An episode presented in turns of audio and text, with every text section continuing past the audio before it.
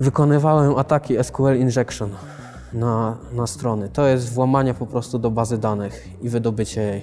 Były to zazwyczaj imiona, nazwiska, e-maile, hasła, adresy zamieszkania, telefony. Hakerzy wykorzystują błędy. Oni nie, nie działają w jakiś magiczny sposób. Wykorzystują proste błędy człowieka. Po co ktoś miałby się włamywać do komputera przeciętnego Polaka?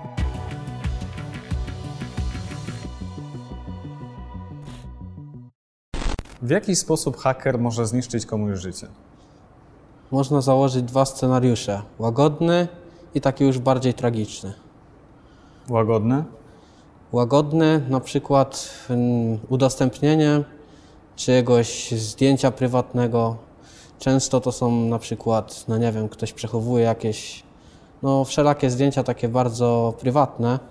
No i na przykład uzyska to zdjęcie poprzez telefon czy komputer, uzyska też dostęp do konta na przykład Facebooka danej osoby, wstawi to na jej, na jej Facebooka z reklamą do jakiejś innej strony. Typowo zarobkowy sposób. Jest to też dość popularne na świecie. Po prostu jeżeli jest takie prywatne, prywatne zdjęcie osoby, no to znajomi klikają na przykład po więcej, jeżeli jest napisane. Klikają po więcej i co się dzieje dalej? No i dalej haker już otrzymuje wypłatę od wejść, czy to na przykład na Instagrama, od polubień. Jego kampania taka reklamowa jest monitorowana przez osobę, która mu to zleca, często w tajemnicy. Zależy jakie kto ma tam e, cele do osiągnięcia, mając takiego Instagrama, czy choćby stronę. Często to też są na przykład e, błahe sprawy, jak wejścia na stronę, kliknięcia, żeby otrzymać jakieś tam profity z reklam. No i to jest myślę, że taka łagodna forma, bo w zasadzie znajomi będą bardziej współczuć niż, niż, niż być negatywnie nastawieni po takim czymś. Przynajmniej tak powinno być w normalnych relacjach ludzkich. A ta mniej łagodna opcja? No to już tutaj może haker może zniszczyć jej w zasadzie całe życie, bo wiadomo jak to jest w tych czasach, wszystko trzymamy na telefonach.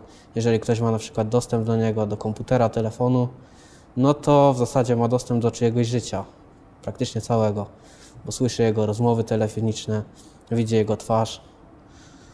No w zasadzie ma wszystko. Po co ktoś miałby się włamywać do komputera przeciętnego Polaka? No właśnie, żeby móc mieć możliwość go zaszantażować, uprzykrzyć mu życie, zniszczyć dla zabawy. Są tacy ludzie. No i też rozwijać swój poziom umiejętności, tworząc wirusy, na przykład trojany, które dostają, dostaje się pełny dostęp, walczyć z antywirusami poprzez kryptery, czyli programy szyfrujące.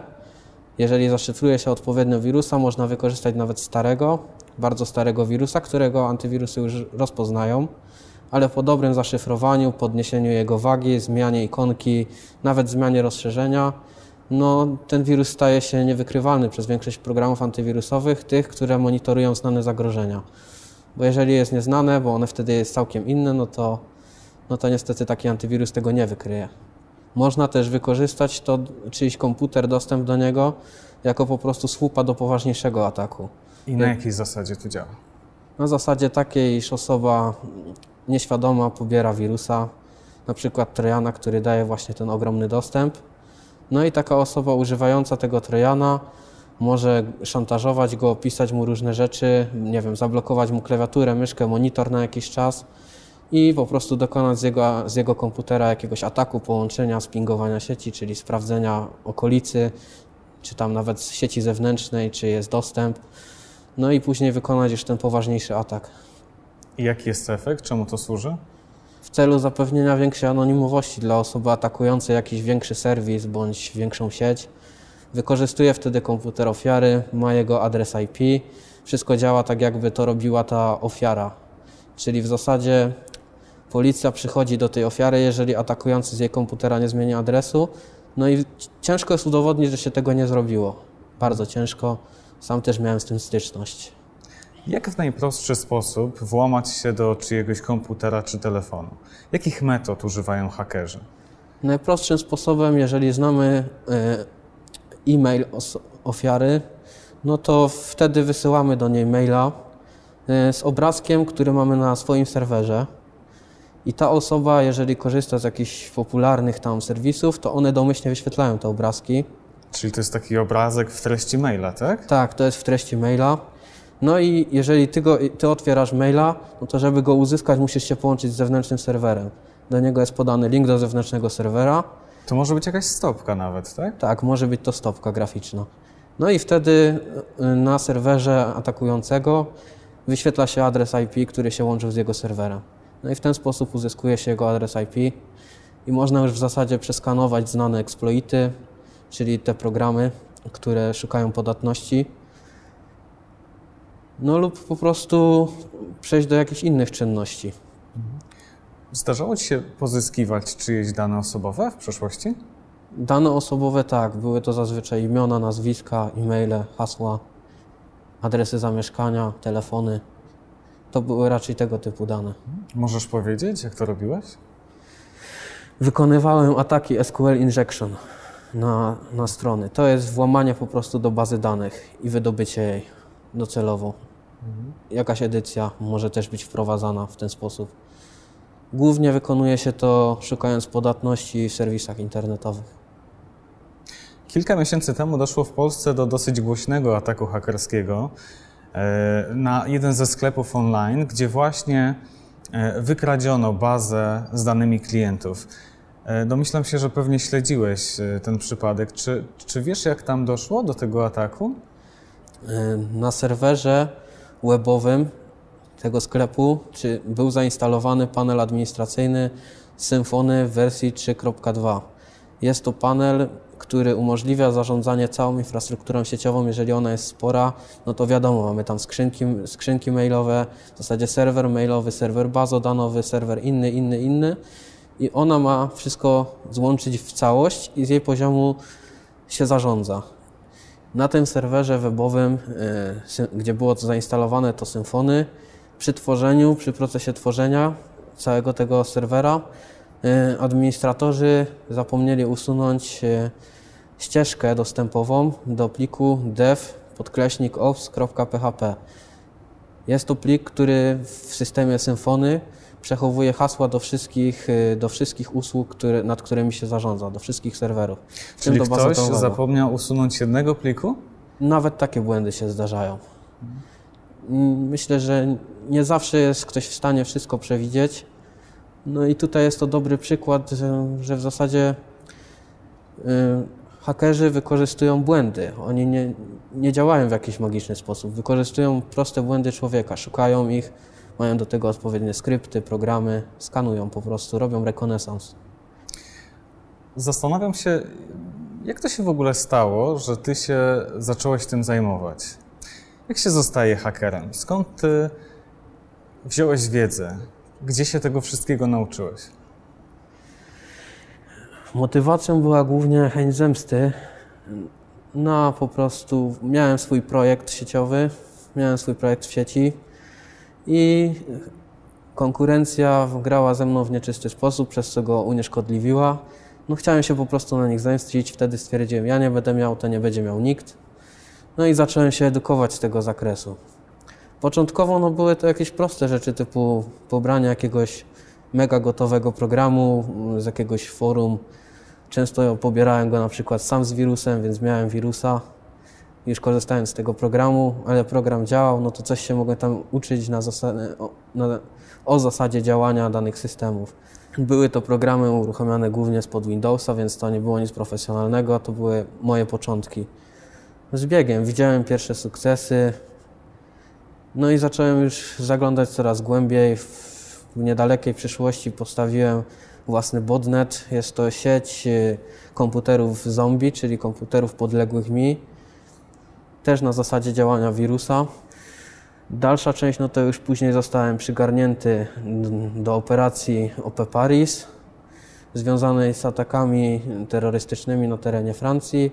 Tam zostałem przyłączony do grupy, poznałem bardziej doświadczone osoby ode mnie i one, i razem z nimi działaliśmy, żeby zlokalizować jak największą ilość potencjalnych terrorystów na terenie Francji, wykorzystując po prostu metody białego wywiadu. Biały wywiad to legalna, legalna forma hakowania, korzysta się po prostu z tego, co jest dostępne w sieci, co ktoś zostawił po sobie, bo jak wiadomo w sieci nic nie znika. To była taka duża akcja, w której miałeś okazję uczestniczyć. I, I czy to doświadczenie dało ci dużo wiedzy nowej? Z zakresu białego wywiadu i rekonesansu dało mi to bardzo dużo wiedzy. Dało mi to również poznanie właśnie tych osób, dało mi dostęp do e, specjalnego forum, na które dość ciężko jest się dostać. Jest to Zero Day w Darknecie. Tam już jest ogromna baza wiedzy, ogromna baza ludzi z całego świata, czy ogromna. No, jest sporo tych użytkowników na tym forum i to już są takie bardziej osoby doświadczone, które same piszą skrypty, które same piszą programy. No i tam już się uczyłem z nimi. W zasadzie to oni mnie szkolili po części. Też miałem tam jakieś swoje sukcesy, pomagałem im, więc dawali mi dostęp do większych zawartości wiedzy. Miałem takiego swojego mentora z Francji właśnie i on mnie wprowadził już głębiej w ten zakres. W jaki sposób y, przeciętni użytkownicy internetu mogą jakoś zabezpieczyć się przed y, atakami? Jakich błędów nie popełniać? Najgorszym błędem, jeżeli mamy adres e-mail, mamy na nim swoje hasło, no to najgorszym błędem jest y, używanie cały czas tego samego hasła we wszystkich serwisach. Bo jeżeli tam dojdzie do wycieku bazy danych, jakiś haker sprawdzi, y, sprawdzi, porówna e-mail z hasłem i mu zapasuje, no to już ma dostęp. Więc lepiej Czyli absolutnie fundamentalna zasada, Zmieniamy różne hasło, hasła tak. w różnych miejscach. tak, To zmieniamy podstawa, hasło. co jeszcze?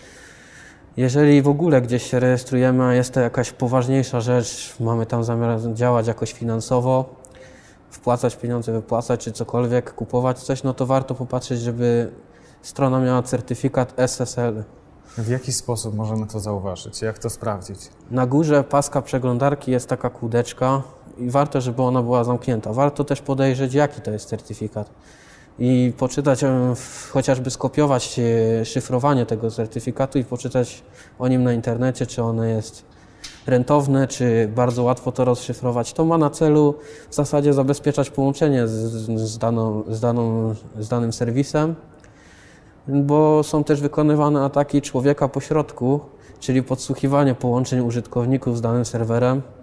No i jeżeli on będzie podsłuchiwał e, serwer pusty, bez tego certyfikatu, no to będzie widział wszystko czarno na białym, e, logowanie, jeżeli ty się logujesz, no to wpisujesz hasło login, no to to jest wysyłane pakietem, czystym tekstem, a jeżeli jest szyfrowanie założone, czyli ma ten certyfikat, no to wtedy to jest wysyłane długim ciągiem znaków, niezrozumiałym dla człowieka, trzeba go po prostu rozszyfrować, a jeżeli certyfikat jest bardzo, bardzo porządny po prostu, no to wtedy rozszyfrowanie może zająć naprawdę długo, nie opłaca się to z reguły.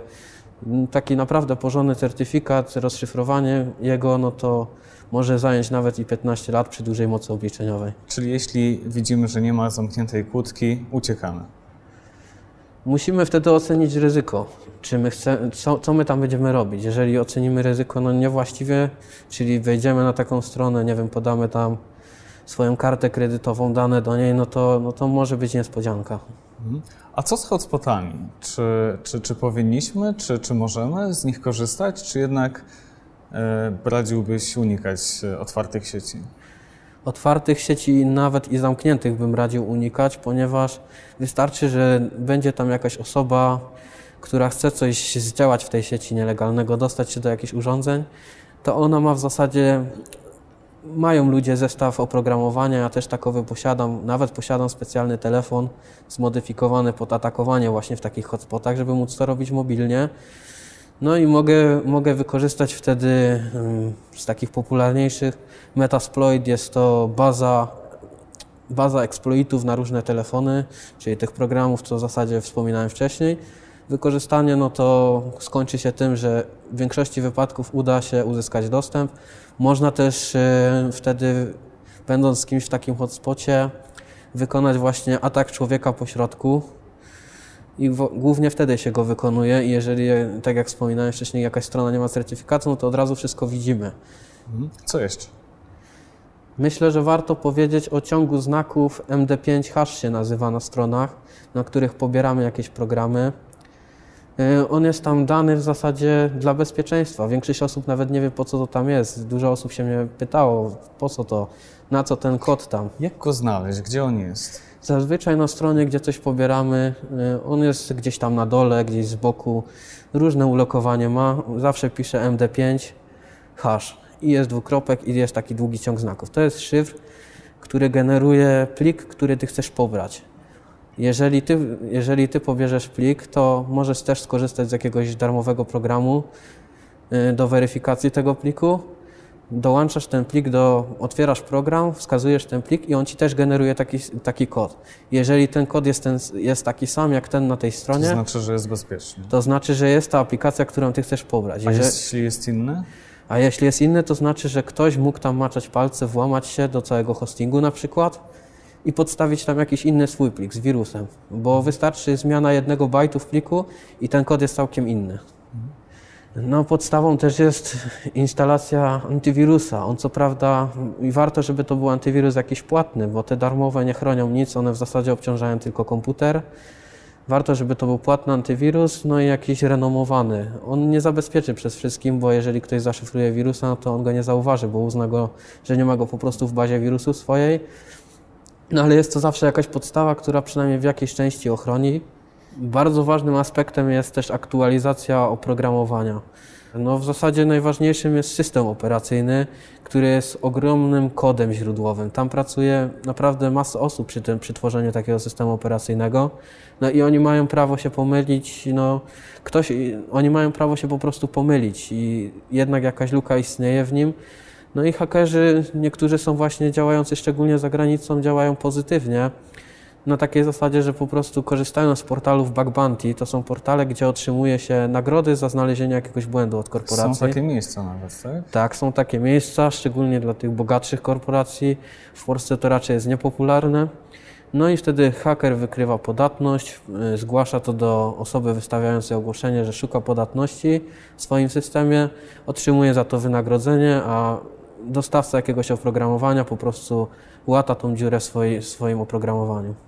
No kolejnym takim aspektem no to jest na pewno posiadanie oprogramowania do tworzenia piaskownicy, To już chyba bardziej skomplikowane. Na czym to polega?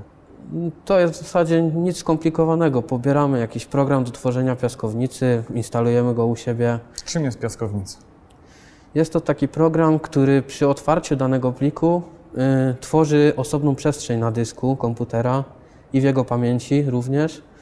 No i dzięki temu, jeżeli tam będzie wirus, a większość wirusów w zasadzie nie ma zabezpieczenia przed tymi piaskownicami, no to on nie przedostanie się na resztę komputera. Wystarczy, że zamkniemy tą aplikację. Tak to wygląda dla użytkownika i wszystko znika, nigdy nie istniało. Dziękuję Ci za rozmowę. Mam nadzieję, że dla wielu będzie nie tylko ciekawa, ale i pożyteczna.